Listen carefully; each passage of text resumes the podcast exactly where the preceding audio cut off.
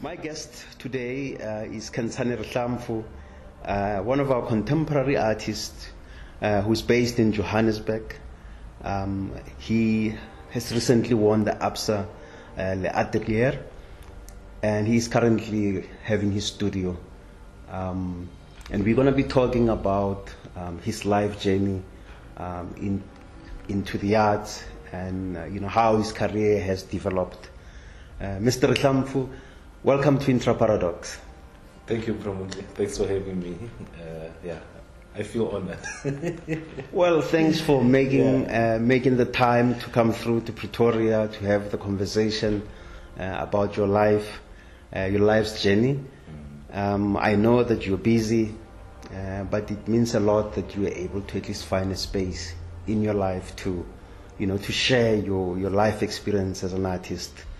Um, Tell me, how has the response been um, to your current exhibition that is running, uh, Menzu? Uh, how how is, has the response been? No, it's been amazing. It's quite an overwhelming response. Eh? Uh, I, I think, especially if I gauge it with where the exhibition took place as well.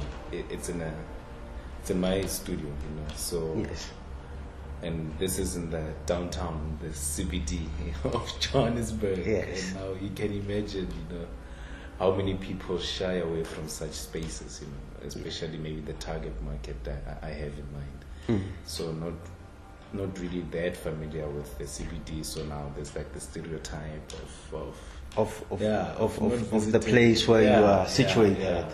So I think, you know, beyond that. Uh, It was amazing, you know, I met a whole lot of new people, you know, I've met, I think even new projects are coming up because mm. of the show. So, and sales as well, they, they're constant, you know, they, they, they're quite good. So, I think overall and above, we, we pulled off a good show. Well, I'm glad and I'm happy to hear that uh, there's been a positive response to the exhibition. And uh, it means now what you need to work on is to use the platforms that are available today to try and push, you know, the market that the people at least can, can you know, can invade downtown Johannesburg mm. and reclaim it True. Uh, for themselves. And, uh, you know, I want us to talk a little bit about, um, you know, your beginnings, your origins. Um, where were you born? I was born in Modimolle. Uh, This is in Limpopo. This is in Limpopo. Yes. Uh, so, I was born nineteen eighty-eight. Yes. And I was born and bred there, and I was raised in that same town. Never left town until I was eighteen. You know? So, did this one primary school, and then I moved to to the high school in the same town. Uh, what was the name of that primary school that you went to? So the first one where my mother used to teach. Or oh, your your your, your mom? Actually, right across from my house. You know? So it, it, it was a, it, it's a stone. It's a they say um, a stone throw away. Yeah, a, sto a stone throw away yeah. from my home. Yeah. No, it was that. So uh, I started off there. It's called Dagbreek Primary. Dagbreek. Dagbreek. Daybreak. Yeah, Dagbreek Primary School. Mm-hmm. Did my grade one, grade two, and then I moved to town. Uh, what's the name of the school? Uh, English Primary School. So. Is it Hoërskool? No, the Hoërskool is the is the high school. Oh, that's the high school. Yeah. But, but you did Afrikaans in primary school as well. Yes, we were taught, you know, the b basic Afrikaans there. So yeah. I think I, I was taught Afri I can read Afrikaans, I can speak Afrikaans. Yes. I'm not that fluent, but I mean I can really get by. You know? Yes, yes. So did my my grade seven there, and then moved to high school to uh, Hoërskool. Uh, Nylstroom Hoërskool. Yes, yes, yes. And it was still, you know, African still continued, you know, with yes. that. And I remember, you know, I think the big culture there was also sports as well. They had a very good support for sports in, the, in that same school. Yes. So, but I mean, my base language was English, and then Afrikaans was my second language uh, at school. Yes. Yeah. Well, at least you are, you know, bilingual, trilingual. You know, you yeah. know at least more than three languages. Yeah. And and I think in in our country, you know, people do not realize that, you know, to be able to speak most of our languages. Um, it's it's a blessing, because then you yes. are able to communicate to, you know, to people of different cultures. The connection, and the understanding. Yes, and, it's, and, and it's when important. You know a person's language, as you say, yeah. you can be conscious. Uh-huh. You know, you, you are able to tap into their mind because you can speak to them in their own language. True, true. And I think that was an advantage. Yeah, yeah. I mean, I'm Tsonga, mm. and I grew up in a Sepedi-speaking area. And obviously taught English and Afrikaans at school. Meanwhile, during school holidays, or sometimes my, the, you know, my mother's side of the family, they are Zulu. So, you know, most, not most, the least of the time, but during holidays and stuff like that, then we'd be visiting Pumalanga. Mm. They'd be visiting home. Yes. So now there's also Zulu in the family. Yes. So yeah, I think there's a couple of languages that I just grew up around, and I just got to understand and learn them automatically. Yes. Yeah. Yeah, I think it's it's great. I mean, we will come to your studio situation in a moment, yeah. but I'm sure that it has played a role when you finally had a student and you had some assistance in the studio. Mm. You know, to be able to speak more than one language, it helps, you know, to communicate across, you know, uh, different people. Uh, but we will come into that in a moment. Uh, your your your high school experience at Hoërskool Nylstroom, um, you know, you just spoken uh, about the sports culture uh, which they instilled in that high school. Yeah. Was there an opportunity to do anything creative? Uh, how do I put it? There was the subject called arts and culture, oh. and. Yeah, it's it's within that one hour on a Friday, I guess, that you get to to be an artist. Yes. and, and, and and please tell me, which years were you in, in high school? From two thousand and oh, I matriculated two thousand seven, hmm. and then dating five years downwards, uh, two thousand and three. Yes. So from two two thousand and three until two thousand and seven, I was in high school. Yes. And I, and I think at that time, arts and culture, you know, was being yeah what, introduced. was being introduced into yeah. school, into schools. Isn't it? Yeah, yeah. So I mean, it, it was fun. It was one subject I used to have fun with, mm. and not everyone would take it serious. But I, one thing, actually, I'd be jumping even to now and thinking about it. Then is that I think the more education the the learners got about it, the, the more interested they became in it, because I think we were shown drama plays here, and then there was like taught about this one artist, Leonardo da Vinci or a Picasso maybe. So then everyone would be clued up, and not that they would take serious interest in it, but now there, there was, you know, a conversation and a thinking around it now. And then especially when you're going to prepare for a drama play that you you'll be performing at the end of the quarter or something. Yes. So uh, there was that, and there were, you know, other learners that were quite excellent at it as well. So I think I think that little much installed so much, a lot, you know. It it wasn't too much exposure, and I don't know why or how, but the other on the other side, I, I was, you know, I grew up in sports, like I said, mm. and so I, you love sports big time. So I thought I'm gonna study, you know, sports science. Sports science, so, yes. yeah. After after matric, yes, that's how much I loved it. But anyway, yeah, I took over.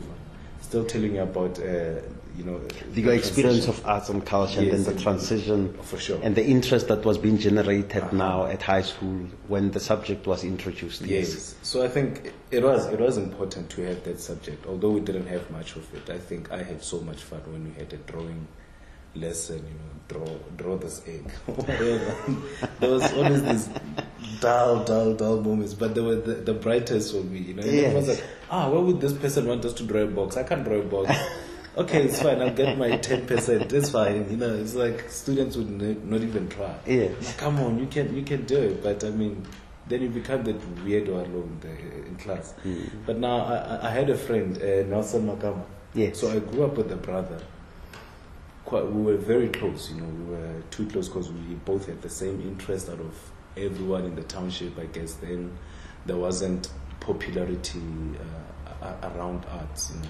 Yes. So I started playing basketball at a young. I started sports because I was asthmatic, and then I remember my mother said, I actually heard on radio that you should, you know, be active, active in mm. order to defeat this thing, uh, mm. this asthma. And it's like, cool. So at a young, at primary school, I started, you know, because I wouldn't run four hundred meters. Yes. I would just burn out like that. I was, mm. So now I had to force and go to training daily exercise with these bigger boys in the in the fields. I was yes. just doing exercises with them every day. And then later they just called me to the team, tried it out, started playing basketball. I was like, oh, great, but I'm this youngest kid in the whole team, you know. And, and uh, uh, all the guys were taller than tall, you. And, and they bump you on, they just, you know, play around. Bigger. Yeah, they're bigger and they're fast, they're aggressive. You know, basketball is like yeah. a very yeah, it's high contact sport. Yes. So now you are there and then you're growing with them. Suddenly you're like the main player in the team and so, but I didn't just do one sporting code, I did a couple then. But anyway, in the reason I'm mentioning basketball is because that's where I met uh, this friend, Nelson Makamo. Oh. I was in primary school. At the time. At the time. Mm-hmm. And then there's this guy's like, but you play basketball. He, he, he was a friend to him and, and myself.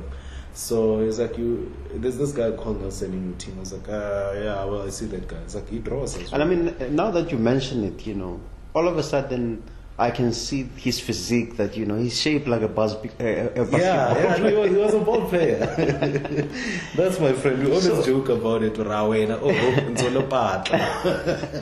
So someone else who knew Nelson introduced the two of you to yes, each other. Yes, yes. So we just knew each other, but as basketball players and stuff. And I mean, I'm, I'm very young. I'm probably twelve. Yeah, somewhere there, eleven. At the time. Yeah, I'm playing with your sixteen-year-old, seventeen. So they, they're obviously bigger. So now we we link up and at practice, and he's like, oh, you love art? Yeah, come, come visit me. Da, da, da. And he was in the high school where my father was. This is in Modimolle. This is all in Modimolle. This is way before he matriculated, when he was still in high school and I was in primary. Yes. So that's how we, we met, me and my friend. And so we would do private classes together at his house. You know, I remember he, he used to live in this heated uh, small room back then, very humble. And then we would draw. You know, his he, mom would bring him drawing books, and my mother sometimes, because she was a primary yeah, school teacher. Yeah. So there were these empty drawing pads, and sometimes. No, I remember them. You remember, you you know, uh, you know, some of us who grew up in a time when. Um, you know, the, uh, the previous regime yeah. used to give us stationery. Yes. I always looked forward to that long, that long landscape blank book. Yes. I think it was, I'm not sure whether it had an Impala. Impala, like something running there. Yeah. Yes. That's so, so So so you guys had an endless supply of those. We sort of did. We sort of did, you know, and we would fill them up with sketches. Mm. And, you know, so now usually we would like arrange maybe on Tuesdays or Wednesdays, then we go for a drawing session before practice. So me after school, I'd faff through my homeworks. If I don't finish them, I'm like, I'm off to, I'm going to visit Nelson with my little sketchy pad. Yeah. He lived probably maybe two kilometers away. It was a bit far. I would jog there, yeah. get there, and then we just hoy water there or juice, whatever, yeah. whatever we have, and then we sit on his bed and start drawing. And then you work. Yeah, and then, you know, he would critique me a lot. And, yeah, now this is skew. And I would also, I started getting, you know, a bit arrogant that, nah, nah, nah, I, I'm doing this this way. And we started. It's my style. Yeah, and I would argue, you know, but, but then we were friends. Yes. And, uh, yes. And I remember this one time, we were off to practice. I think it was now university or something. And then I was in high school, and I was taking this thing serious because now there's arts and culture now in, in yes, high school. Yes. And this is in the early two thousands. Yeah, yeah. Let's say you're two thousand three, two thousand two, I don't know, two thousand four maybe. Uh, so now he he's off to to varsity and he comes back, we still go to practice together. And this one guy one time, he's like, uh, so he owns a he owns a tavern, and then we're walking down the street and he calls the two of us, like, yo. The tavern owner. Yeah, the tavern owner is mm. chilling there, you know, with his legs up on, on another chair underneath the tree. He's like, hey boys, come here. So we walk up to him and he's like, you see, I want to fill up this wall. I heard that you guys are artists, you like art, la, la, la, la. So you can draw. I also love art, actually, you know. And let me show you what I did. So I don't know if you remember these things that people do with uh, cement on the walls, like make a crocodile. Oh, yes. Yeah, some kind like of relief. relief. Yes, yeah. Like a relief. But they're like so untitled. So we're looking at this and said, no, we can't be part of your project. You know, we're not going to do cement stuff anymore. But anyway, I think that the, the essential thing that I picked up about that is that actually many people did love art. And they just didn't know if it's that serious or it's, it could be a career or whatever. But they had an interest, you know, without even hearing or being taught about it. It was just there. So anyway, that's that's one of the funny stories I remember happening. And then fast forwarding to when I matriculated now, you know. Actually, the one part that we are looking at two thousand eight, um, t yeah, if I'm not yeah, mistaken. Yeah, yes, yes. Actually, yeah. Before that, there was a time where I used to attend uh, drawing classes with this old man, Mister Nizer. So I would walk up. Mister Nizer. Nizer. Nizer. Yeah. N I Z A. Yeah. N N I Z E R, I think. Okay. Z E R. So I would also attend classes with him. For, I think I was in standard eight. Standard How did nine. You enroll in his classes? I mean, you're talking about the time where you and, and Nelson spent time mm. uh, working together, perfecting mm. your craft. Yes, yes. And then there's the episode of the man with reliefs who wanted yes. you to be part yes. of his project. Yeah. And then, before we get to Mister Nizer, you know, the yeah. introduction to him, you know, um, uh, who introduced the two of you to each other? So the funny story, because Modimolle is such a small town, mm. this Mister Nizer's son was teaching at a primary school, and I used to draw at the back of my books and, you know, uh, test papers. There was just drawings and drawings and drawings, and then he liked it, but I mean, he would reprimand me not to ruin my textbooks and all these things, because they just said doodles and all these things. Yes. Some were interesting. He was a drawer. He was a brilliant drawer, but he was a jewelry designer. So he, he was good in sketching. He was good in sketching, but yes. then it's just a normal high school, I mean primary school teacher. Yes. I was teaching life sciences and other subjects there, history or whatever, and then he would be sitting at his desk doing a sketch. And I'd be so interested. Break time, when it'd be smoking, I was like, sir, can you pass me that sketch? Yeah, sir, sir. You know, so I, I was quite, and as I would make a little drawing to give to him. Mm. But so, uh, of course, we lost contact uh, after I left uh, primary. And then go to high school. The second son of that old man, Mister Nizer, his uh, the wife, the, he, his wife is uh, is teaching at uh, at a high school. At Hoërskool, Nylstroom. I'm doing biology, and she's teaching biology. So now I think at like standard seven, what grade nine now, right? Yeah. At grade nine, uh, I'm. You're drawing brilliant biological. Yeah, yeah. It's like, well, you know, a sketch of a fly, oh, butterfly, whatever. Yes. So then I, I, I'd be drawing those, and then she's like, "You draw so well, la la la la la." You know, my my, my husband's father is actually an artist. He's a known artist around town. I think. Mm. Oh, okay. Introduce me. And then, funny enough, the one is, I, I meet I meet the old man, and I meet my, pre, my your old, previous yeah, yeah your previous teacher, primary school teacher there, and then hey then I, I speak to him. Then they wouldn't let me in because he had formal classes, so they wouldn't let me be part of those classes actually. So they said they were teaching it. He he would teach at this school from two until five maybe, and I don't know somehow. Probably they realized that I couldn't afford them or anything, because I would give him twenty rand, I would, uh, like a packet of cigarette pain. I, I thought, you know, they, they were just blocking me from seeing the grander sketching thing, because yes. I'm clueless. I mean, I'm in Modimolle, I've never seen an art gallery, yes. I haven't seen an exhibit, I've never heard the term exhibition. Yes. Like, uh, it's, uh, So I'm just doing this thing, but I'm too blinded. Or, or, but you have the enthusiasm. You I have, have the this, enthusiasm. Yes, enthusiasm to learn. Yes, and yes. To perfect exactly. your, your drawing. Which I don't know where it's going to take me. Actually. Yes. I don't even know how do you even present this. You know, is it even worth presenting? So well, he teaches me at his son's coffee shop there in town.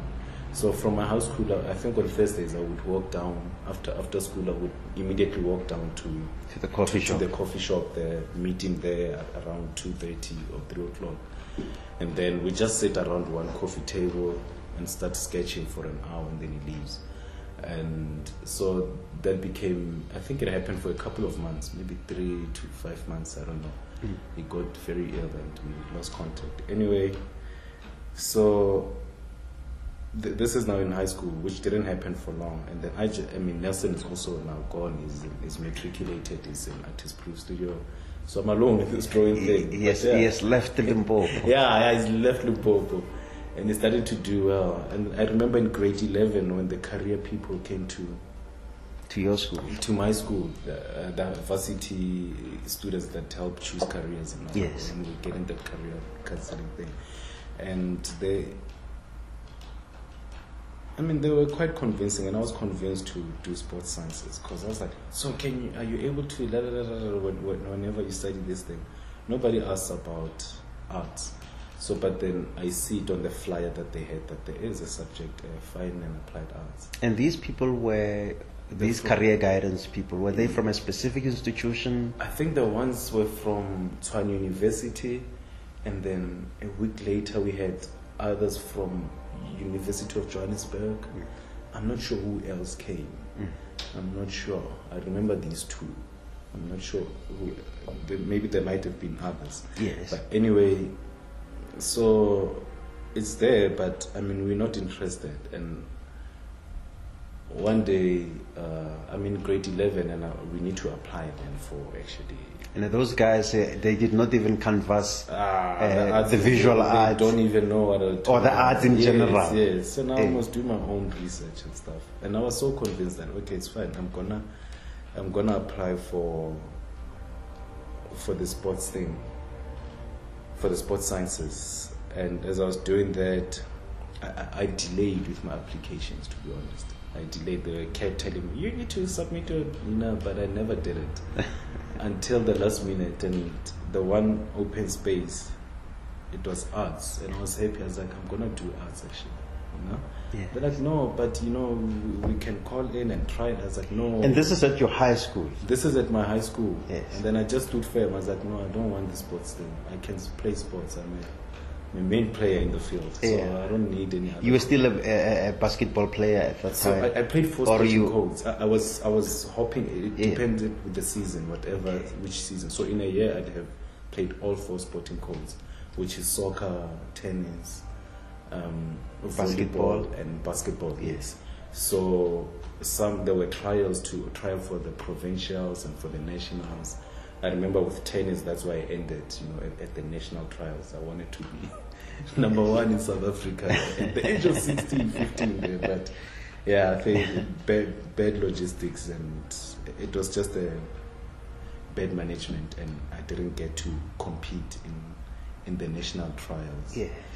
But yeah, only because we were sabotaged by, you know, you know how things politics. Were. Yeah, politics and yeah, townships. Yes. And then it did not work out. It didn't work yeah. out. Uh, volleyball, when I was doing my provincial, my mother's like, you're doing matric exams, you can't, you need to go study. Cut that off, because that's the two that I went very far. Basketball, I didn't really go that far. But I just played it for a long time as well. Mm. And so was soccer. Uh, I just thought there's too much, you know, competition in the in terms of, you know, being recognized out of the six hundred soccer players in the township. So tennis was, well, anyway, sports didn't really work out for me. And so then, would you say all these developments that have happened with mm-hmm. regard to your sporting experiences, mm. and I'm I'm speaking hypothetically here. I don't want to put words in your mouth. Would you say that they contributed to your you know, your thinking towards wanting to do something different at the end of the day? Big time, big time. Remember, I think, you know, in sports, it's a, it's not just skill. You're lucky if you're that skillful one, you know. And it, it, there's also this impulsiveness the whole time, you know, and there's, there's this competition as well, you know. It's like, about how do I gain, how, how do I get through mostly to the, to the other goalposts? And so I think the type of thinking is, is it's intense. It's intense, and, and then it it allows you to now start strategizing differently, you know, to, because to be honest, as as an academia, I wasn't that strong enough. I was very average, you know. I would get your sixty percent, and then there were kids that were excellent. They were getting your nineties. I'm I'm also an average person. But well, no, I, I think you're excelling in your writing. But yeah, so yeah. myself, I, I think, you know, it allowed me to, to think differently. Yes. And because I always wanted to be number one, like in tennis, I think, the whole season, I was just smacking everyone, and I was like, "I'm going to." You were the man. Yeah, so it, it, it was it was fun because I would practice hard. Yes. I, I would spend more time in, in, in a tennis court or in a in a volleyball court or soccer field more than anywhere else. I would be the guy that knocks off when it's dark and there's no lights. So would you say you are driven by perfection? I think so. I think so. I don't, even now when we're putting up this show, guys are like, this guy is, is insane. I was like, but you can't leave this thing facing that door. Yes. It's disrespectful to the artwork. Yes. Make it, you know, t take time. This thing is going to last forever and ever. So, of course, be intentional about it. And then even when they kill you as the author, but, you know, the message will, yes. will, will, will prevail. So I think I, I am that.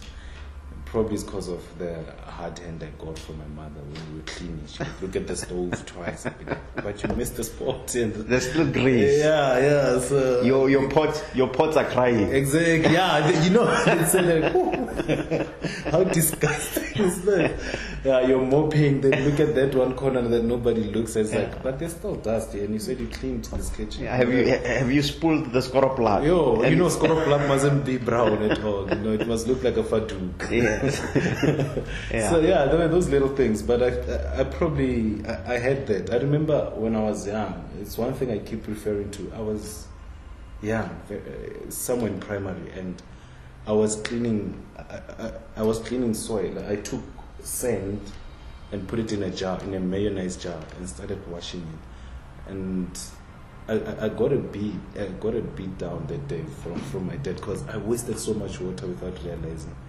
I'll go underneath the tap, uh, fill, it's, the, the jar is, is half filled with uh, sand and yes. then the other half is space for water. Yes. So I keep shaking and I was like, I want to wash this sand until it's clean. And then when my next door neighbor, that lady, when she came and said, what are you doing? Look at this stream of water that you built running down from the tank. Yes. I was like, no, I want, uh, when my dad saw that, they, they beat me. They're like, how dare you play with water? Yeah. So the following day, I still continued to try to, you know, be slick about my water thing. But until I got that soil clean, actually. And I don't know after how many washes, but then the soil was dust-free. Yes. And it was just grains that were clean. Yes. And I was like, but I did it. And now every time I would shake the jar, yes. there wouldn't be any residues remaining. Yes. I think it's those stupid little experiment, experiments that actually were a building, a building block to where I am now, because I, I always enjoy, you know, the the making of art. Yes. Know, more the process. The the process and, and actually the amazingness of of what we are capable of. Because I keep saying that the imagination is. is Is one thing, right? But the execution then is another as well. Of course. So I think I, I enjoy if if it's, I don't know, the gods or God or whoever that, that that's or us working through our hands and realizing such a brilliant sculpture, or when you make a drawing. Yes. And without you being present to make it, it will never be made. It, yes. it won't be there. So it won't exist. It won't exist. So now you always wanna be in studio, pushing boundaries and always challenging yourself. What if people were flying? You know, what if, you know, we had, you know, I don't know, forearms for real, like, you know. So th there's so many, many things that we, we're fortunate enough to be able to execute them and make them realize. The next person could do them, but they're like, how do I even get to make a human? Yes. So I think... Th As an artist, you're privileged yeah. to be able to create... True. To, to imitate reality. To imitate reality and mm. even draw from many dis different inspirations and combine them and make your own, you, a new one out of this. Something unique. Something unique. So uh, I think that that's really a, a wonderful process to, to, to be in. So I Ma think all of yes. that, you know, with my growing up was the same thinking. And until I left high school, and like I said about the applications didn't go well, and thank goodness they didn't, and I've just landed on the on on the what's this the, that they give this career guidance piece of. Of course. So it's got many many options. So options. I was just scrolling down and I saw fine arts. I was like, man, this, this is art, and this is what I this want. Is what I want. Actually, this is I what I want. Yes.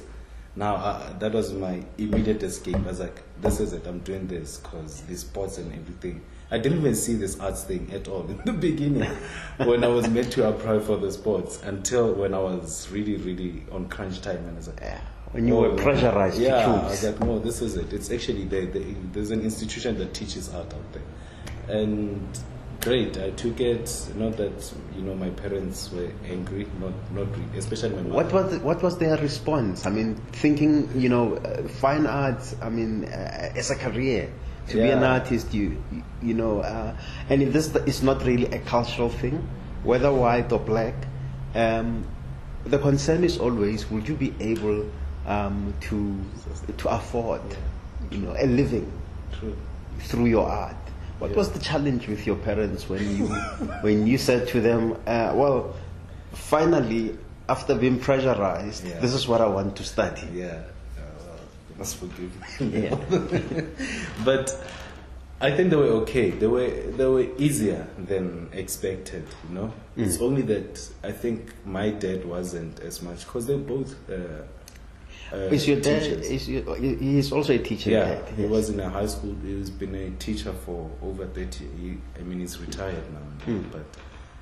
Yeah, so he's been a high school teacher and a very strict somebody, quite strict, you know. Even when you walk down the street, they're like, when your dad beat me up, this way, you know, so you, yeah, you, you also had one of those. And so they, they were a bit open-minded coming from their point of view, mm. but I, I don't think uh, my father was really, really up for it, you know. He would softly advise about other things as well, and like consider this and that and that, and well, I got it, but I was just too stubborn. And my mother, on the other hand, she she's a baker, you know, she's so she's like a fashion designer. So as much as she's a teacher, but yeah. she also has a creative edge to Big her. Time, you know, whereas whereas maybe uh, your dad is he's more of an analytic really, person, exactly. formal it's, person. Yeah, you know, exactly. he's an academic. He's more an academic, yeah. and he'll show you certificates from even apartheid as well as achieved. You know. Yeah. Hey, well, congrats. It was your time. It's now my time.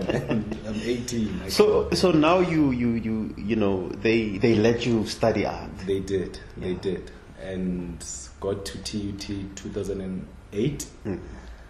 and yeah, studied fine, fine and applied arts. Uh, I remember trying out sculpture when I got there, which didn't work out for me, and. A part, a part of us is that you don't really know the pencils that well, so there is also that embarrassment of of holding a, a different pencil during sketch. There was like a specific pencil for sketching, like yeah. six B's and eight B's, yeah, and yeah. like doing an H B. Yeah. And the lecturer... You, you're actually versatile because you can use one pencil for everything. Yeah, yeah. You're like, I'm sorted with this one. My day is made. Yeah. So you get there, and I remember that uh, embarrassment of the lecturer walking up to me, and the class is quiet. So it's like a live drone. Yes. These things are new to, to me. I, yes. And I was like, well, this is what I chose, and I'm enjoying it. But it's, it's also overwhelming to be in a class and you're seeing students... big portfolio beds, they have these nice sketches, they're telling me about this and that, and then now we're doing this live drawing. There's like probably twenty of us in the class or more. Yes. And you're drawing, and the teacher walks up to you amongst everyone and it just takes, it's like, it snatches the pencil out of my hand while I'm drawing. It's like, that's my friend. It's not a drawing pencil, and it breaks it in front of everyone. You know, it's like you must go find a, a, a, a, a suitable. Pencil. Yeah, and know. We did put it down on the list. Yeah, but I was like, a pencil is a pencil. You know. Yeah. So, but then that was embarrassing. Now you you just. This is a moment that stands out in your... Yeah, I think in it, your... it doesn't escape my mind. I, I try to... I mean, I've forgiven it. And, and it, I, even the lecture, I, I still grew to love him, because maybe it could have been a mistake that he made, because he was still a very nice person, mm. even after that. And we could even... You got so, along. Yeah, we got along. And I was like, Pao, you know, in my first year, why did you do that? She's like... Mm. That's the one way you would have learned fast how to respect materials, you know? Yeah. And now to me, it, it really broke me, because now everyone is giggling in class, you know? They're like, who's this clueless guy? But you, they're like, ah, I'm here for art. Now, you, you know, you don't have a say anymore. You know? Yeah. So all you do is now focus and now go back to that sporting mind mm. of now practicing hard on how would I beat three defenders alone? Yes. How do I make it possible? So your sporting, your, your, your training in sport kicked in now. I think it kicked in, because you know there's discipline in anger in sports. You know, it it's the temper and how you prove it. Mm. You don't prove it. Sportsmanship is physical, but you don't throw punches to one another. Yes, you know? Yes. It's the the only way to prove you're a, you're a, you're a better player is really by showing it in the field, by performing, by performing. Yes, yes. So now I think that switched, then that's how I knew that this thing is serious, and uh, I'll not be this laughing stock in this foreign land, you know, in this foreign town now. Yeah, no and one. I mean, you're in Pretoria, I mean, you're Pretoria removed now. From yeah, Limpopo. I'm in a big town now. Hey. And you, you, you are isolated. I'm isolated, you know, you can't get home and be a bit moody for a minute or two and they like ask you what's wrong. Or, you know, you can easily drop your bag and run down to go play. It, it's, the routine is different. There isn't even sporting fields in, in, in the campus. Yeah. So it means it's just work, work, work, work. Life is changing. And then now you you are that guy, like in the very first days. And then there was a time, I remember, in, in that same first year. Cause in two thousand eight. two thousand eight, yeah. Inductions on, and doing presentations about who is your favorite artist. Yes. And...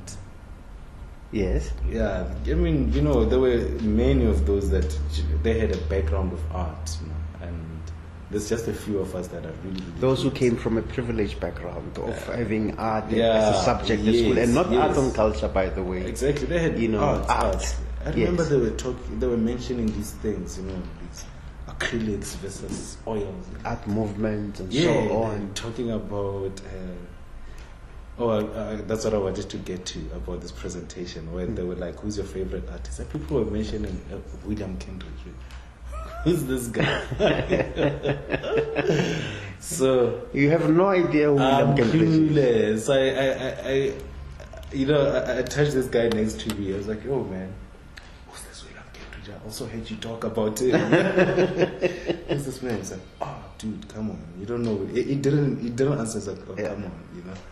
Oh, oh, anyway, he, he thinks you're being funny. Yeah, and you're serious. You yeah, don't know who exactly, Kentridge is. Exactly. Now yeah. I woke up there. I remember Arts and Culture. It's like my favorite artist is Leonardo da Vinci. Mm. Like why? It's like because he painted Mona Lisa. Yeah. Because yeah. like yeah, man, sound like you know you know something. I mean, we were given. It was like a, a research thing. You, you didn't just speak out of you know. Mm.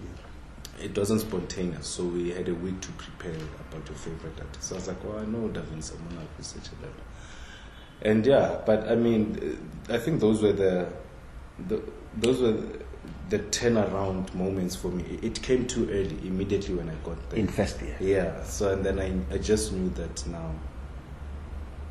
I need to I need to drive myself towards this thing because I love it and I chose it and I know I told me to come back as a. I told you so type of situation, yes. although they were not direct when I left that now.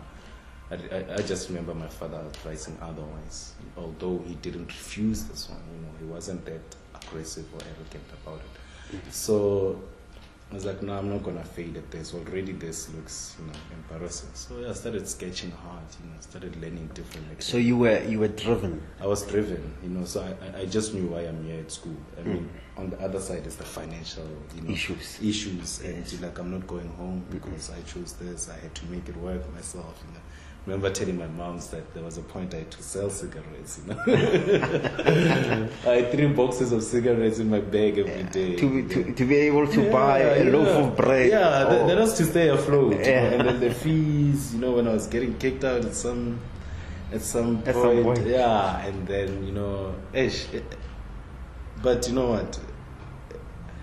Oh. All did work out well at the end. It, it, it was challenges that I think many of us students can can share, can, can speak about. So it's not that unique to me as well. And so, like so, with that, so the, these two experiences, you know, which encourage you to fight for what you, you wanted, which mm-hmm. was um, an art qualification. Mm. You know, I suppose this is how you were thinking yes, of it. Yes. You want to get your diploma degree. Then yes. Was there any moment where um, you were perhaps maybe in doubt that you will get this qualification? Yeah, a lot of times. I think doubt has crept on me many times, even recently. You know? Yes. And I'm talking about even a year ago or so. You know, there were still moments and stuff, but oh, am I really ready for this? And particularly during the COVID, you know, I think it shook us a lot. Yes. Did we really choose the right careers? It mm. was all going well, but now it's really, really it's hard. Yeah, it's hard. Mm. So I think there were there were doubts. There were doubts many a times, and you seeing your fellow flatmates, you know, having a better time than you. You know, they have more free time. They're like, no, we studied, we done. Hmm. Yeah, we can go hang out somewhere. You're now, busy with the painting, or you're busy until, with drawings for, for until the sun rises. So yes. that was my thing. I remember in my first year, then we stayed with this other guy. He welcomed us to his flat, and we shared a room. There was four of us in that one room. There was the, the three of us as friends, and then this old guy, because he rented the other room to somebody else. Mm. So there'd be the two of us on the floor and the two of them on the bed, because they, one of our friends is actually cousins with this old guy who owns this place. So they would do the bed and we'd be on the floor, me and my other friend. But anyway, um, it didn't, it didn't stay like that for long. I think a few months he, he just changed. He, he was getting uncomfortable. So even then when we were together, then I'd be doing this painting projects and school projects, because it just took the rest of my day. Practicals. Yeah, practicals the whole time, painting, trying to perfect it. And, and then this one time, as I'm painting now, I started having, developing this habit of, no man, I can't sleep with the light on, we need to switch it off. So now it, it just got difficult for me. You know? I, I was like, now where do I go? Where do I paint at one a m? You know, mm. everyone is asleep, because it was becoming a habit that now everyone must sleep with the lights on. Mm. And now they're uncomfortable. I was like, no. I'll and the smell of paint also, yeah, I suppose. Yeah, yeah, the turpentine and, and, and so forth. So then I would go to the kitchen to go paint in the, in the kitchen, just to complete my... I was like, no, the kitchen is far from the room. Just put up an easel against the cupboards or something and, you know, tape it down and try to paint again. And yeah, it also didn't, so I had to maneuver around that flat because it was tiny, and I mean, it was trying to accommodate us for the rent we could afford to pay. Yes. So, so this is first year, second year? Yeah, first year, second year, then we rented a flat together, the three of friends, and it was more, it was just these three boys, you know, and it was, it was easier, it was easier than than the first year when there was this adult and who knows that it's his yeah. place and you know his rules. So yes. it was, and I keep saying that, you know, all these guys, they actually came in a, in an intention to help. Not that they were there, that they're gonna sabotage me. It's just that so many things were now getting uncomfortable. With of them. course, yeah, of course. They're not used to that. Me neither. I remember complaining that I don't sleep actually. My first. My, my first two, three months, I was like, I'm not sleeping. And one day my mother started, called me around one a m She's like, I'm dreaming about you. Are you walking? I was like, yeah, I just left school now at one. You know, and I'm alone in the streets. It's empty from from my campus all the way to my flat, and I'm picking up a, a, a call. I was like, Ash, I can't, I can't, why, is, is it a group of us? Like, no, I'm actually alone with my friends sometimes, Sanev. Yes, so, of course. Yeah, Sandaline. Yeah, Sandaline. Yeah. So sometimes then I would be with them, and other times, uh, or, or, or Picasso, Senegane sometimes. Yeah. But most of the time then I'm alone. I just felt that pressure alone to wanted to perfect my things. And it's really new training for me. It's no longer what we were doing with, with Nelson or Nizer, those easy sketches. And then, you know, so there was now projects after projects. What did you learn during this time when, you know, when creativity gets intense and you realize that you have no choice but withdraw from the rest of the pack, you know, and sort of um, chart your new way in terms of creativity, you know? What did you learn about yourself in that experience, in those moments where you were really week in, week out, mm. working on your projects, most of the time alone with your easel, you know, or, you know, at the printmaking studio at campus? Mm. What did you learn about yourself at that time? Well, I think one of the things I knew is that I was I'm motivated and uh, I'm really focused at this task. And when I believe in something that uh, it'll happen, it must first prove me wrong. I'll never listen to anybody, you know. I still, then that, that's the one moment I become very stubborn. Yes. And I can tell you, uh, for me to arrive to this day, from then, with the stories that I'm telling now, to, to this day, there's been so many brilliant advices. two thousand eight to two thousand twenty-one. Yes. yes. There's been so many advices, maybe yet and there, there were opportunities. Yes.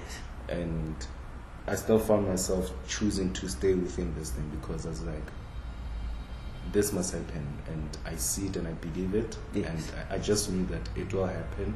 It was just difficult, you know. A few years on the December, on the Christmas day, I found myself being unable to spend Christmas with family alone in studio.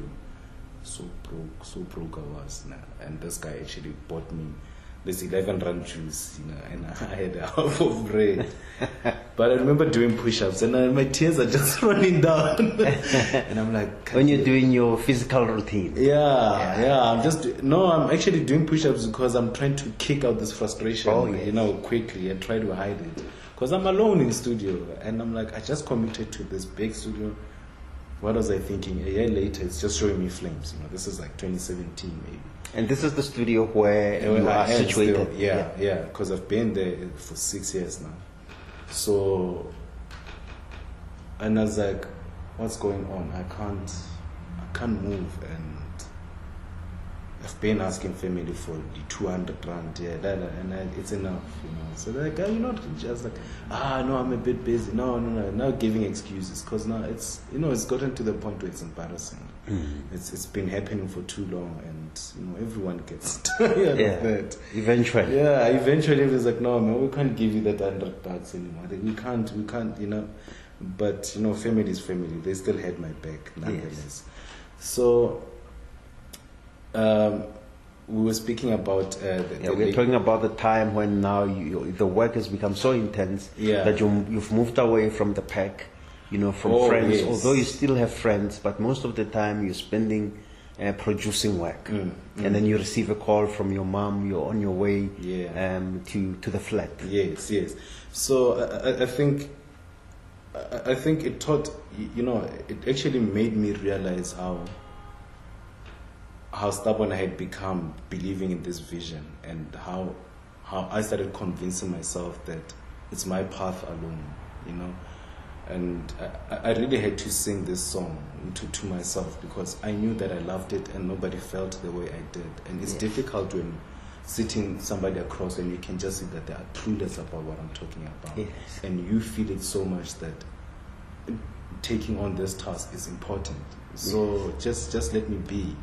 But again, I think it, it showed me as well how how doubtful I can be. Yeah, as like a person. Really, yeah, person. yeah. Uh, you know, many times I questioned myself. Many times I, I got so confused and you know, tried to look for a job. Yeah, I applied for things. You know, I tried being a teacher. I tried many things. You know, because uh, you're trying all these opportunities to, just to escape the the fine arts, because mm. it was irrelevant. You know, and you you just see yourself in front of a canvas painting or doing this drawing project or trying. I didn't do sculpture actually. So there, at that time there was no connection to reality. How can this become a reality? You all that you were seeing, you were seeing the difficulties, you yeah. know, of what you have uh, you yeah. know, gone into. Yeah, I, but, but again, you you're in love with what you're doing. You you embracing it, but again, like you say, you know, it's. You you sort of lose perspective uh, perspective uh, perspective with, yes. with with with reality out there. Of course, because when you leave campus, you are thinking of a hardware to go pick up this bed shoulder, and you're going straight to the painter's shop to go pick up this paint, and yes. that's your routine.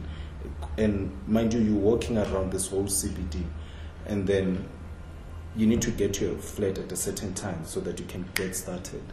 The guys come and yeah, it's cool. We have we eat or whatever, whoever turn it is to cook on that day. And then I remember when it was my cooking times, it was just a dreadful day because I was like, I still need to spend another two hours on a pause, you know. And I would do these quick meals until they started complaining that you can't be having rice and tin fish all the time. It's like, oh, well, I'm done cooking. Can I? You don't mind? Can I just lock myself in there? I want to work. Yeah, yeah. So now, yeah, it became a big joke. But my, I think both my friends, uh, Tokolo and and, and Komoto, they they understood. They they got it, and they were they were supportive. And again, th there were many, there were many other guys, you know, friends as well, uh, that we met along. My my very close cousin Leboli, and uh, I think my my. later two years then I, I spent it with them, but the first two I was sharing flats with the, the, the my high school mates. Yeah. yeah. So uh, they, they they understood, and sometimes, you know, they would get beers and just and chill. chill chill around me while I paint. They wouldn't go as like, nah, no no we're gonna sit with you, my friend. What do you need? Let me paint let me paint the last corner for you. The day you become famous, you must point at that corner and say that one stroke is fine. So now they're getting interest in the end. We would go. Sometimes we'd be picking up beds with them because I, I stretched my own canvases. Yeah. Uh, canvas was a bit expensive to. So you stretched your own. Uh, stretch my own. I would rather save up a little for the next two months. Like save up, uh, you know, fifty rand or hundred rand, hundred rand until you, you can afford a five hundred rand canvas roll. Mm. So then you can uh, stretch a couple of canvases, mm. and then the wooden back parts of the canvas, the, the stretchers. Uh, it's abundant beds around the city. Yeah, and you you you will create them yourself. Yeah, yeah. No, we we, we would pick up these beds, man. And I remember. Around eight, nine as like, guys, now it's, it's actually recycling. Yeah. If I come to think of it. Yeah, but yeah, I mean, hey, I took care of yeah. the economy. So yeah, my, it, it was a thing that sometimes around eight or nine, I'm like, ah, guys, now the city's a bit quiet. Yeah. You know, nobody's going to laugh at us for getting this broken bed, you know. And they're like, ah, I can say, because you know, so some of them were clean and properly dressed. Now they're carrying this ragged thing with me. But they helped, you know, they helped yeah. carrying canvases, and then somewhere, somewhere I could afford to buy. And now tell me, um, how did you now begin to be comfortable, you know, in your, in your art practice as still a student uh, with T U T? You know, I know that you've majored in printmaking, mm. uh, but I'm more particularly interested in when did you become comfortable now, knowing that... You know, I know at about nine or eight, I'll go out, you know, to look for old uh, discarded beds, you know, to get the, you know, the frames of them to stretch my canvases. Mm. Um, and then I'll come back, I will paint, and then I will do the quick meals in the evening for the guys. You know, when everything now fell into a routine and you were comfortable, you knew that you have your presentations of the projects that you were doing. Um, when did you become comfortable? Second year or third year? I think probably my second year. Maybe it was uh, yeah. I was I was getting that comfort because mm. when you look around, there's like now many of you that are like living this thing, so you can easily share it as a joke. Yes, you know, it wasn't, it wasn't sad stories actually. It was like funny things to laugh about, because you know, ah, if we look at us, uh, we'd rather laugh it off than trying to feel sorry for ourselves, because yes, we only have ourselves to to save ourselves, yeah, you know. So um, I think in my third year I was really comfortable. I think I was. I just knew that I'm doing this thing. I, I just, I just gave. I just gave in. Now, now, now. I think even my my my, my spirit had settled that I'm gonna make fine arts, and this is, uh, this is my life. Yes. Unfortunately, I haven't tasted reality at that time. Yeah, yeah. At that time, it, it was still gonna change even after this. Yes. But and then I think at that time I was I was ready. Yeah. And ready to, to take over the world. And I think the response is even in class, you know, maybe being one of the top two or top three in in certain projects, it just validated that I can do this you thing. Can do yeah. It. Yeah. Yeah, and uh, obviously you did your second year and your third year. Uh, what what made you choose printmaking as your um, as your specialization? Well, there were two, to be honest, I didn't know what printmaking was. And then I chose a subject called textile designs. And then when I got in there, I think the first few weeks, I just saw that no ways. This is not, this is not you. They were making these ovals in different, I was like, we are making patterns here. We are not, we are not punching a drawing or yeah. something. You know, so the uh, textile design has like a different discipline, and mm. uh, in, in in its own respective field, I, I, I get it, but it wasn't for me at all. So, and then I was like, uh, well, what else do I do? Let me go to printmaking. I got in there, the lecturer, Andreas Schoenfeld, then, he's like, nah, nah, nah, I can't take the, he, he was just automatically angry, but yes, he was a nice guy. Yes, so, Andreas. Andreas, yeah, Nagwaji is actually. So, and then yeah, I'm like, I need, I need to change. But you appreciated his, his strictness, I suppose. Yo, we, we, we, we had a, we had a journey where he actually, once, I don't know how ex, what got him that excited, and he's like, you actually are my favorite student, and I really want the best for you. Yes. And then he just tapped me on the back and walked past the door. And I was like, okay. Did he really say, he say that to me? Aggressive man, say this to me, you know? And I was like, no, so he, he did. He contributed. I think, you know, with people that you cross paths, it's, it's quite, it's been my philosophy for a long time that look at what they can bring in, in your life and appreciate over. To be part of, of the Pretoria Museum journey as well. Yes. Appreciate being part of Andreas and actually being humble about it so that they can open up, you know, they can open up and show you more and actually make you realize. You find some days this guy has actually printed images from the, or has brought you a special book to page through and show you what other things are out there. Mm. It becomes stricter with you, like, I know I can draw Nkhensani, and yeah, in the class I'm probably in the top three, top five, you know, there's other brilliant students, but I'm gonna pass, so we're doing it for marks. But now you find this lecture, it's like, yeah, well, what is this? You know, now it's just, when you think, you know, your chest is up, it picks up your one, it's like, I don't want lazy people like yes. this, this will not, no, like, oh. It's, it's not gonna like, cut it. Yeah, it's like, this guy, I on, on my B Tech show, because of Andreas, I, I I worked, so my final year,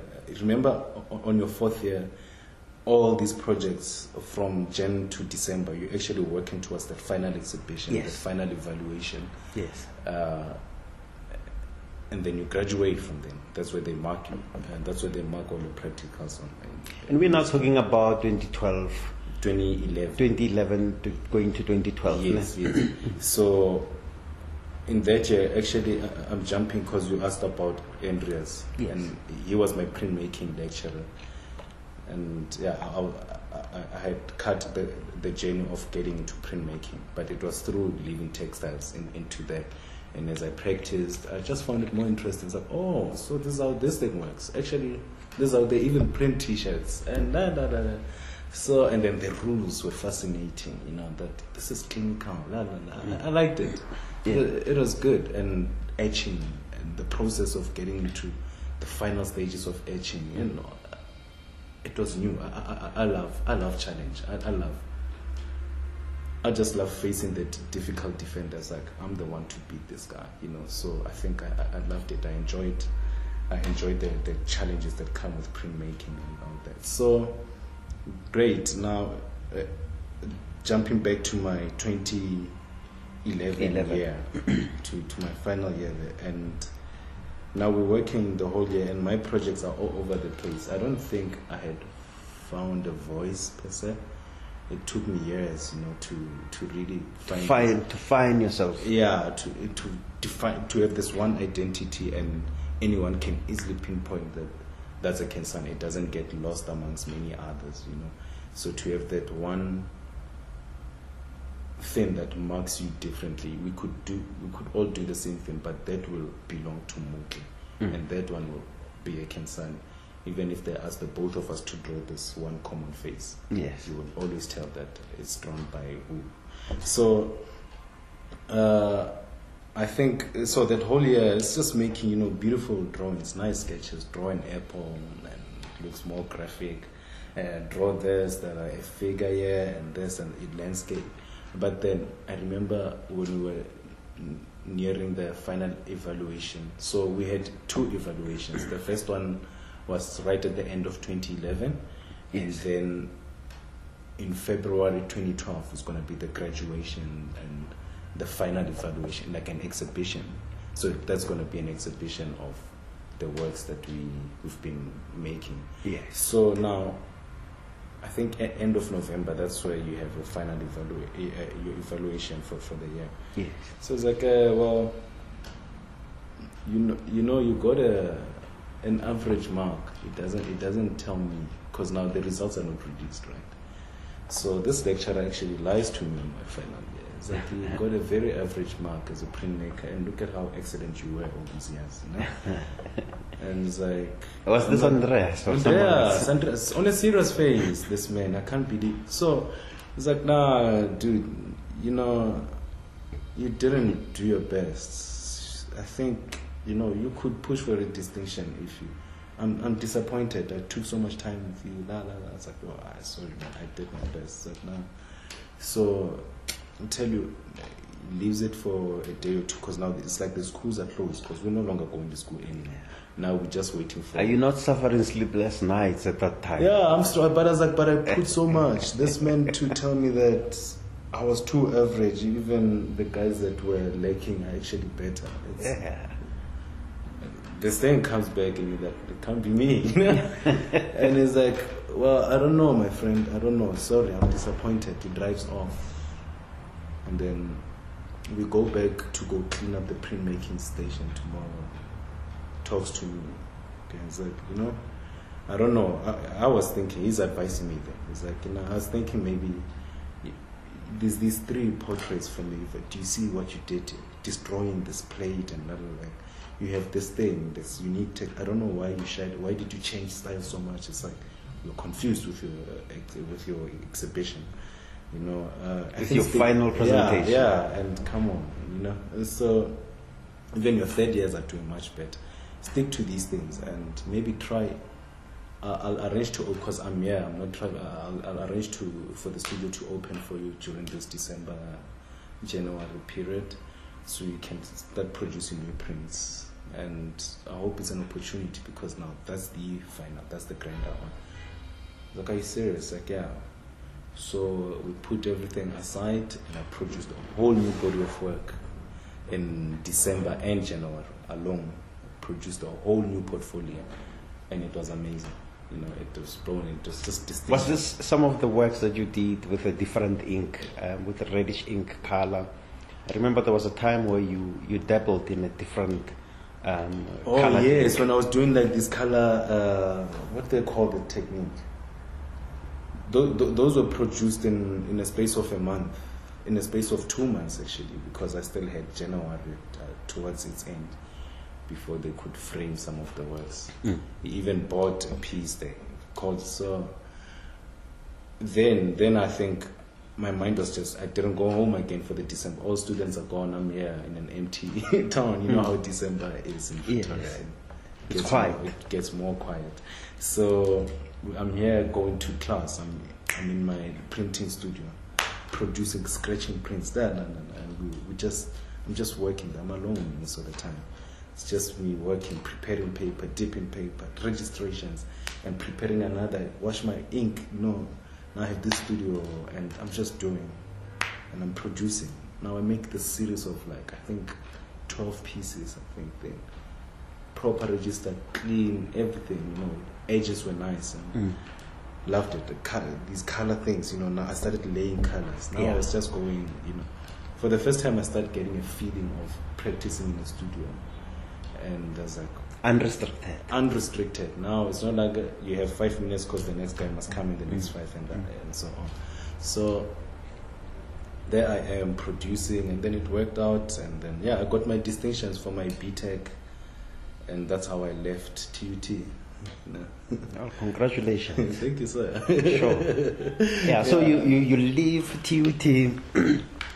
Uh, on a on a louder resounding note. Yeah, yeah. No, I think it shocked everyone when we came back. They're like, "What is what? When?" I was like, "Now, now, yeah. now!" During Christmas, this is me. This is what happened.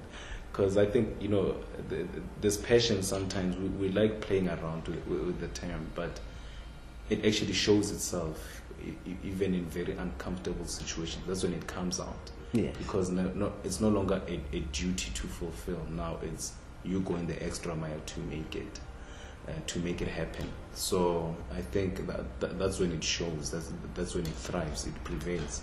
So yeah, I think leaving T U T twenty eleven, the lady that worked. The, the, remember, we had a stationery shop. Yes. Uh, Achnias. Mm. And then so I worked at the stationery shop. At Achnias, yes. Yeah, at Achnias, mm. which is in Hatfield. So I worked there for. A half of the year, uh, twenty twelve. This is when now leaving varsity and you're like, oh, well, what happened to those distinctions and those eighty percent I was getting in practical? Like, you don't even know where to turn.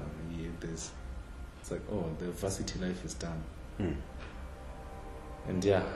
Then you worked at Achnias. I worked at Achnias. For, for half of that year, no? Yeah, probably the first five months or so. I mm. don't know. I can't remember clearly, and I was called uh, at the Department of Sports Arts and Culture in that same year. I think I started in July. You were based in Johannesburg or in Pretoria? I was in Pretoria. Mm. I was still in Pretoria. I was traveling every day to, to Joburg, but I only traveled for I think a month and a half, and then I found a back room somewhere in Soweto. I do not know Soweto. Moving into the stranger's place, this person is taking me there. And then yeah, I had to. I started living there. Moved in a back room and. In which area in Soweto? I was in Midlands. I was in Zone eight. Okay. And the funny, the most funniest thing that happened is that my relative is on the same street, almost a similar house number. So my dad is like, "But you know, you know, Uncle so and so." I was like, "Yeah, yeah, of course." And he's like. He also lives in Soweto. Where exactly about are you? I was like, in Meadowlands. Where in Meadowlands? Zone eight. What's the house number? So and so. Uh, one six three or something. He's like, but that's your uncle's. Are you li-? He's like, no, no, uh, come on. Kanti, his is two six three. But we're just living down the street. I didn't know. Because now I was taken by a colleague where I worked. It's like, no, there's this lady who has a back room. Mm-hmm. So then it became a routine. Now I found family. Now it became a routine that sometimes I'd go visit them. Sometimes on a Sunday, go watch a soccer match with them. Come back. Now you're living in this tiny, mm. tiny room. Your bed and your fridge must fit in there. And I'm, I'm in government for the next seven months. I think I resigned twenty thirteen in January or February. So in government, it was it was cool, it's fun, but it's got its own energy that I, I couldn't connect to. You know, I couldn't. You couldn't survive. I couldn't. Being being being a civil servant. You, ah, yeah, yeah, no, it was. It, it, it, I think it proved it because I was like, whew, finally out of, out of this starvation and art. I'm yeah. done with this hunger. and, and and during that time when you were working for the department you know, um, what happened to your creative drive, your, your creative spirit during that six to seven months? Oh, it's, you know, it's like they're squeezing something inside of you to a point where you drag your feet waking up to go to work the following mm. day. So it's like it just keeps pressing it down and down, and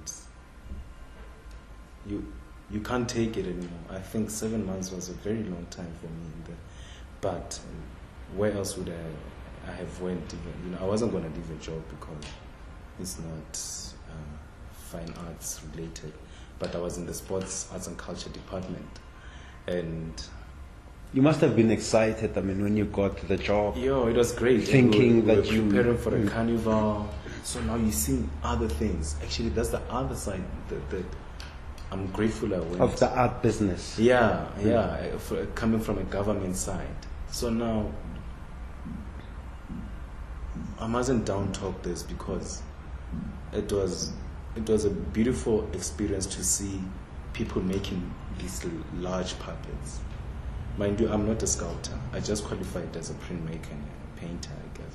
Yes. Now I'm seeing these guys, they're making these big uh, puppets. Some are, are making stills for walking. Mm. They're preparing for a carnival, this parade that's going to happen around Gauteng, mm. uh, around Johannesburg. Yes. So now they're making these immaculate costumes. I was like, so I'm, I'm there as a government official, well, as an intern. And... Uh, driving around with these uh, with my team there, and we're going to these hubs and seeing what these guys are, are, are up to, because they're working towards a carnival deadline. So your work was to monitor the preparation towards yes, the yes, carnival. Exactly. And I, I mean, I just got there and... What so was the I'm, name of the carnival? Uh, Balearona or what? Gauteng Carnival. Mm. I, I forgot. It's yes. twenty twelve. Yeah. I think it but, but, but, but your introduction or Gauteng your Carnival or Gauteng Carnival or something. Yes, yes. Yeah, but then your introduction or your reintroduction uh, to to three D form of art was stimulated by this experience of seeing these that guys experience. Preparing. Yes, yes. And my my perfection itself. I'm new. I'm this. Young person in government, there's this old, you know, cat in there, and they, they've been doing this thing for a while. So my opinion is like, hey, chief, chief, no, no, this is how we work, okay. Um, when you want to give your yeah, own yeah, opinion. I'm like, you know, these things, I think you could, you know... Do this. Yeah, you could just seal them better. I mean, mm. this is... But, ah, anyway... And quite quite a nice team. I think, you know, we grew alike in each other mm. with, with that team. So now, we, and the carnival is versatile. There's like this D J battles that mm. they do competition because they want to spot their best D J mm. and put him on on board, I guess. And then the same with uh, the the costume people and mm. la la la la. So. I got exposed to those things in a very short space of time. I got there and there were. Almost uh, getting ready for the carnival. So now they're like, Nkhensani, tomorrow we're driving to Soweto. There's I was like, oh, what's going on? So in Soweto, we're gonna go see the seamstresses. Let's see how far they are, because we only have a month remaining. And then next, you know, so uh, I get in there, and yeah, my, my, my boss was very cool. And he's like, Nkhensani, I know you, you'll handle this. I just can see it. And we did it, you know, we, I, I got to learn and see how, what other craft is out, I mean, art form is out there besides my formal type of uh, fine arts. There's the arts that I was taught in, in school. Yes. So it's no longer printmaking and painting. It's people making stuff. They're making actual puppets that are going to be parading on the street. This is an interception of, of creativity and, uh, and the public. Uh-huh. You know, that creativity now is going to be presented to the public, yes, and the public yes. will interact with this, yes, you yes, know, yes. Uh, with this event. For sure. Yeah, where these puppets, uh, mm. you know, are going to be paraded and so mm. on. Mm. Mm. Yeah. So it, it, it was a beautiful, it, it was an amazing experience, you know, and the carnival ended, and then the real office life started, began. Administration. I was like, wow, where's that hype, you know? Administration. Administration. Now I'm on front of computer jotting down names and hundreds of names of participants and invoices. I was yeah. like, oh, I cannot cope with this. I don't think I can do this. And my boss would even fight me for how I'm dressed yes. and all that. But yeah, anyway, I think that's where I was like, no, I can't do this thing. So fortunately, there's yes. a guy, Louis Olivier, the phone, uh, moving to twenty beginning of twenty thirteen. He calls me, he's like, Nkhensani, uh, I've been looking for your numbers. Uh, Louis, Louis, Louis. And there's like, no, Louis. This. Like, oh, yes, I remember you. Because I, I actually worked, we, we did a workshop with Ifale too. Yes. When I was still in varsity, some holidays I wouldn't go home. I would rather go do the sculpture workshops with him. Yes. So I spent like a week or two with, with this guy. There with was Louis a, Olivier. Yeah, with Louis Olivier when I was mm. doing my second year. So there was this short holiday. I think I spent that week because we, and it was Tshepo Selekane that introduced me to Ifaloti. Mm. I was like, yo, there's these things are paying. I was like, oh, well, I'm going to give it a try. Mm. Why not? I mean, I don't study sculpture anyway. I, uh, we were not clicking with my lecturer in sculpture. My first few days in sculpture was...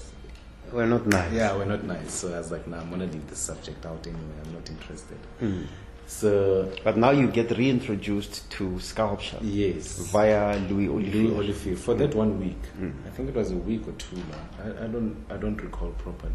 Because I remember I didn't finish. I think it might have been longer or but I had to go home because I remember they were phoning me the other day asking if they can demold my sculpture.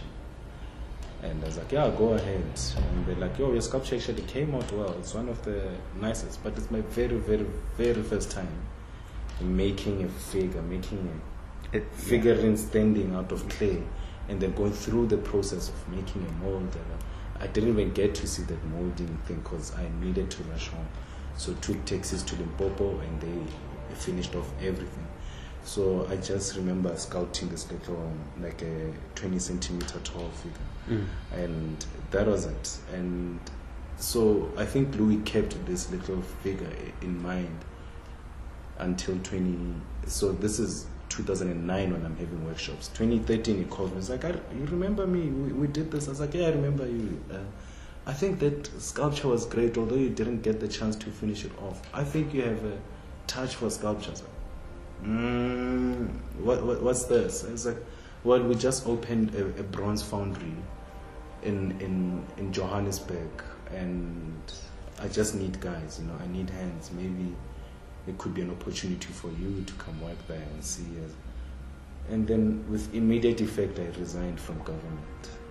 I resigned from the department. I was like, guys, I got this opportunity, which was paying lesser, lesser than what I got yes.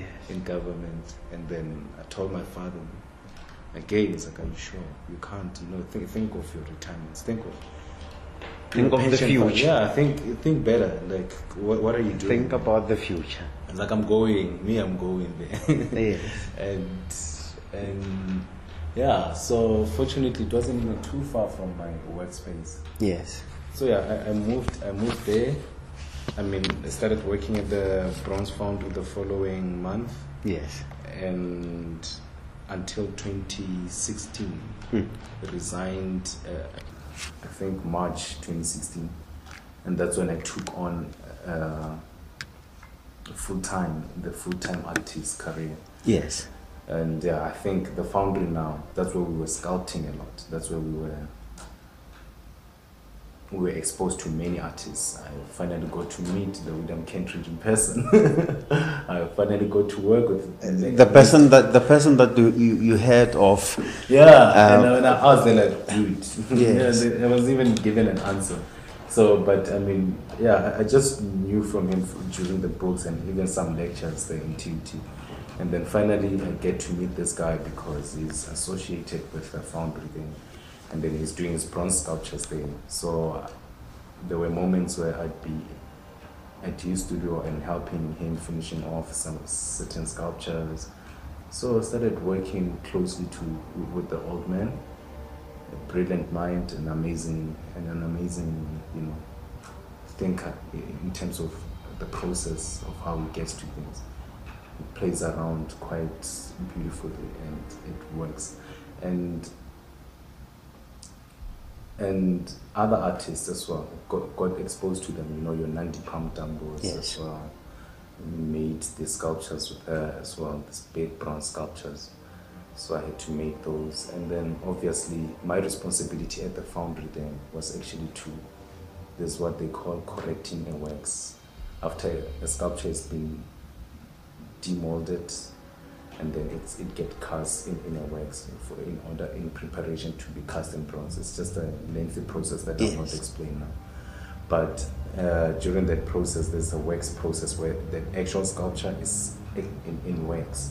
So now my responsibility was to fix that wax sculpture so that the bronze sculpture will look precisely like what I've done then.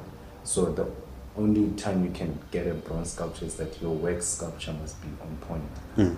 must be proper. So now I, I was in that department of fixing many mistakes. Sometimes as you as you demold the sculpture in wax, I, I mean, after casting the sculpture in wax, when, when you open it up, it's missing a finger, or the wax has cooled down, or there's air traps, mm. or part of the eye is not, you know, there's like many missing yeah. things. Or sometimes the wax was too hot mm. and it melted everything down.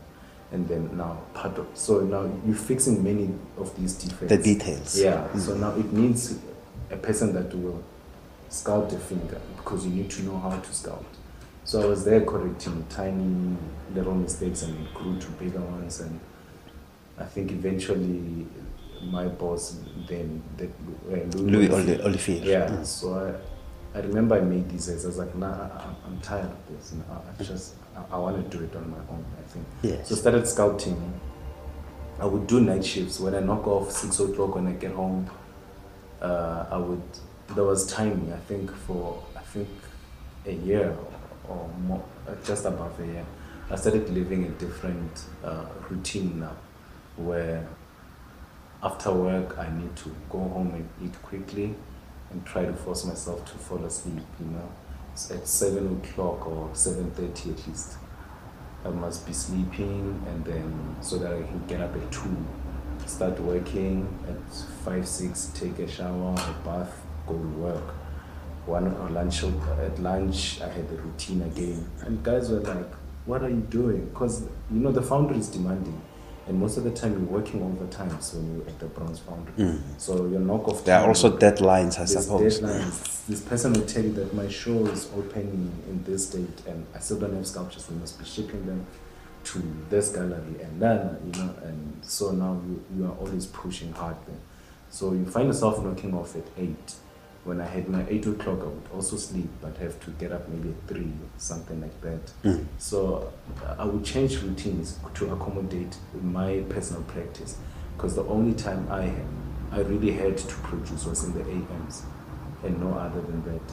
So it's either, I, I would, you know, th there was a season where I would time my, my, my days, but where I would come immediately from the foundry. If I knock off at five, sometimes I would push until nine, ten at night, but it wouldn't work because I'm already tired. So I prefer sleeping than do the A M. Mm-hmm. So yeah, my four hour, five hour timing would do it from lunchtime. I had to eat for like five or ten minutes sometimes when I'm working on something that I feel it as a deadline. Then that month probably I'll be doing this quick eat and go sit at a chair somewhere in a, in a corner yes. and sleep most of my lunch. So my lunch I would use it for catching up with sleep. And yeah, I think that was the routine. And then when you saw the heads that I've been working, I was sculpting these heads at the time.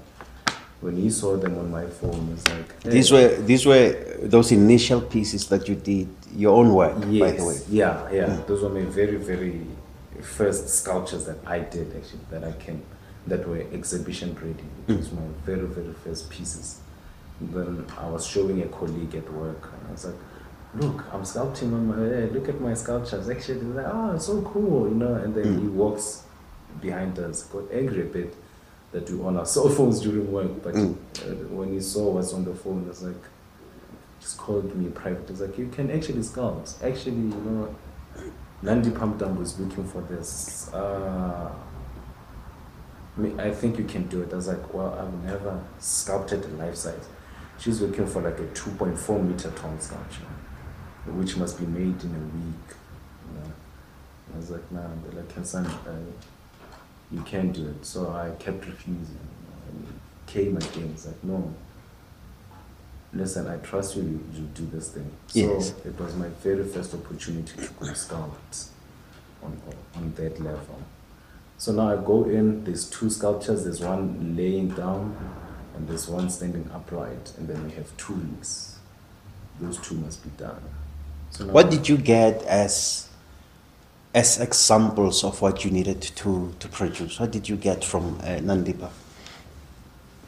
Well, it was it was difficult. There was a time that I was so sharp because of, you know, the frustration at deadline. But uh, I don't know. Are you asking in terms of references? Yeah, in terms of the references of what you need to produce. Oh, so we know. Were using her. Yeah. Oh, okay. And there was a little maquette that she she's made. So it's like, I just want to upscale this to their size, and you can work on that. And most of the time, she had to be present because I needed to look at the toes, and I needed to look at this and that, and I would take many pictures as possible. So I think I worked with her mostly. I mean, sometimes she's not available, I would try to look at photos, but the trick, I mean, the challenge is that every minute counts. You, uh, even today, I've never made such a sculpture in that time, and I don't think I ever will. I, I don't. I didn't it like was it. It was a crazy schedule. Yeah, it was a crazy schedule, and I'm desperate to seize this opportunity and prove myself now, because I was scared, but as I get out of it. You know, you are sculpting late nights uh, at home, and now here it is, and just do it. Now I'm there, I'm just sculpting. So to a point where I, I lost perception of time. I would go to work at ten in the morning. I wake up, I'm dizzy, and but it was all worth it at the end. Now I, I got to see that, oh, I can do such a big sculpture. When it was finally finished. When it was finally finished. Now it's standing there, and uh, you know, you're studying how the the nose is, and when you smile or when you wink, how your cheeks behave and all that. So now you, you're there doing these things, but in no time. So it wasn't like an art class where you have a month to be crafting this thing and we're moving to the next level every time you come. It wasn't that. It was like, just do it. And I've never, I've never done it. I've never made ends, and I've never made this big thing. So I did those two, and I think it was impressive, and there was this National Heritage Project thing happening then. Mm. So Louis is like, ah, oh, well, you know what, after you did that, maybe we could try this thing out. Because I remember when he was still doing this National Heritage uh, projects anyway, uh, but sometimes when he's gone, I would sneak up in his studio and try to fix a couple of things that bothered me about this thing. Mm-hmm. I did say, you sculpted on this thing. I was like, yeah, I just added socks because the foot was just like a piece of, you know, log going down. Like, no, I just was like, oh, this is interesting. So next time when you just don't do it that much, you know, so started exchanging uh, ideas. Ideas. About, yeah. And I think from there, uh, when I was introduced to my uh, first National, National Heritage Project, I had to do a guy called Basil de Oliveira. Mm. And this is now the beginning of twenty sixteen. So we go there, we go to their offices, they give me a, a challenge to like make this cricketer on, on this size, and my maquette was like forty centimeters tall. Mm. Made that sculpture, they approved it immediately, that we're gonna do a big one right now, we're gonna put it in public display. I was like, okay, great, this is progressing very fast. Yes. So yeah, that happened, and then when I got that first commission, I resigned. I was like, Louis, with this money, I think I wanna I wanna set myself up. Yeah, yeah, and it wasn't much. It wasn't much. But it was it, it was it was worth investing exactly. time exactly. Yes. and energy into it. For to, sure. to do something for yourself. That's so true. I think mm. for the next three months I knew that I'd be covered if I had paid rent for the next three months. Yes. And then we get one or two, three things for the studio. Then I'd be sorted, and then three months from now I'll just I'll sort myself out. Yes. So I resigned, and I started off my, my studio from twenty sixteen, and that's where think I started just moving at a, at a different pace, just just producing. You know? Yes. Yeah, cool. Now we have spoken about um, about three periods. We spoke about the period when you were growing up in Modimolle and you were introduced to art uh, via being re via being acquainted with uh, with Nelson. Mm. And then um, there was the high school years um, that followed after your primary schooling, where you got introduced to arts and culture. And then the second part is when you are at T U T and you are introduced to art formally. Mm. And uh, this part that you've just spoken about now is in the professional world, yeah, where you yeah. started off in administration, yes, and then you went into uh, working as an apprentice Uh, in a in a sculpture workshop space, mm. and now you're moving into your professional uh, years as as somebody who has his own studio and somebody who's producing his own work. Mm. Um, these periods, when you look at them in terms of um, uh, you know, accumulating to something, you know, in all of them, what would you say you benefited the most in being ready to be on your own? What did I benefit the most? Yeah, which of these periods would you say really shaped your preparedness to, to go at it alone? I think the pressure at the foundry. I think also being responsible for such big names that if you mess up, you do realize that you're messing up a and Nicholas Law, mm. messing up in Nandipha Mntambo. Yes, you're dealing with with with, with prominent names. Yeah, yeah, uh, yeah. Within uh, our our country's uh, visual art history. Exactly. Mm. And I think I think the the Bronze Foundry prepared me for for this world more than anywhere. You know, I've I've I've worked under pressure. I remember, you know, parts of those varsity days when I was working those endless, sleepless nights. Yes. It was, it was one thing that instilled me to be, to not complain about the foundry, because I think as any other guy, you, you won't take. You would have complained. Yeah, because people, you you want to take a nap. Yeah, yeah. You you want to be. You, there. You want to eat. So I think that the the bronze. you want you want a break. you want a break. you just want a break. So yeah, I think the Bronze Foundry did. Uh, there, there was a lot of physical labor, and the guys, they work, you know, they work hard. So now you like, this thing is out there, it exists, you know, there's people doing it, they're living it, they, they work like this, you know. Yes. So, and this is what it takes actually for these guys to to make it up there, you know. Hmm.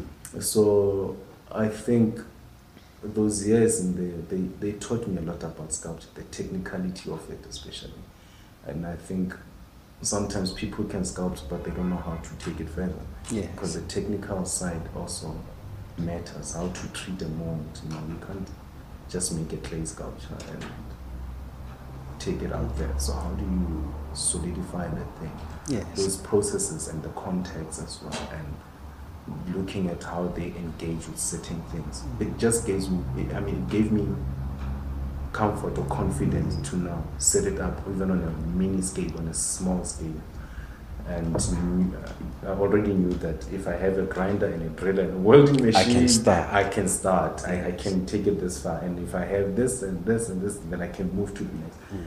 So I, I think being in, in that space, and especially being in these other artist studios and seeing how they tackle things, you, you take a picture, you take a picture, and then, and then you put it to suit your landscape, like, to, to suit your, your space. Mm. So, and yeah, I think I would give it to, to, to the Bronze Foundry. Well, I'm glad that at least the, you know, uh, the hard working, you know, that took place during um, your final years at T U T. Yes. Um, with, you know, doing the the prints, working late at night. Uh, that uh, emotion. The yeah. emotional roller coaster, yeah, yeah. you know. Um, made you stronger to be able to survive working at the foundry. Yeah, and uh, you know, in in in the next part of our conversation, we will we will look into now the running of the studio, yeah.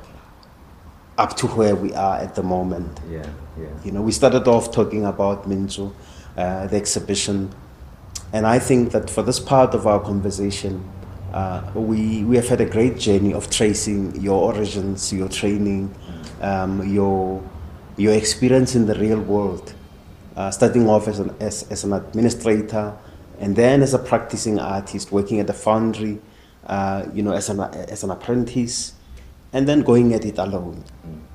And it is my wish that in the second episode of our conversation, we pick it up, we pick up the conversation from when now you start to establish your studio, you know, and the challenges that came, you know, out of that experience. Mm. And then it will, it will really bring the conversation to Minzu, the island. Yeah. Uh, even though at that time, obviously, you know, the exhibition will be an archival memory, uh, but we will reenact it, so that we understand how we arrive at its moment. Uh, Mister Rihlampfu, uh, I want to thank you for making the time to come and, and talk to me about your life and your uh, artistic journey, yeah, and experience. Uh, it's been very lively and uh, beneficial to me. Yeah. You know, and I hope when the people get to hear the post, the, the podcast, you know, that they get to understand that it is your resilience, yeah, you know, against the hardships that life throws at us, that you were able to make it this far. That's true. Yeah. And yeah, I think, like I said, Ure, this is this is quite important. Thank you, thank you for this. And it is a pleasure. And yeah, it, it, you know, it's it's quite important to have such. And yeah, I think the time was not wasted at all. Thank you, Mister Rihlampfu, for being part of the Intra Paradox series. Uh, until our next conversation. Thank you. I was having um, a talk, a conversation with, with Mister Nkhensani Rihlampfu against the backdrop of his exhibition, Minzu. Uh, but what we did in this first episode was to trace his origins up to the point where uh, he started to have his own studio. Thanks for being part of the Intra Paradox. Thank, Thank you. Cancel me.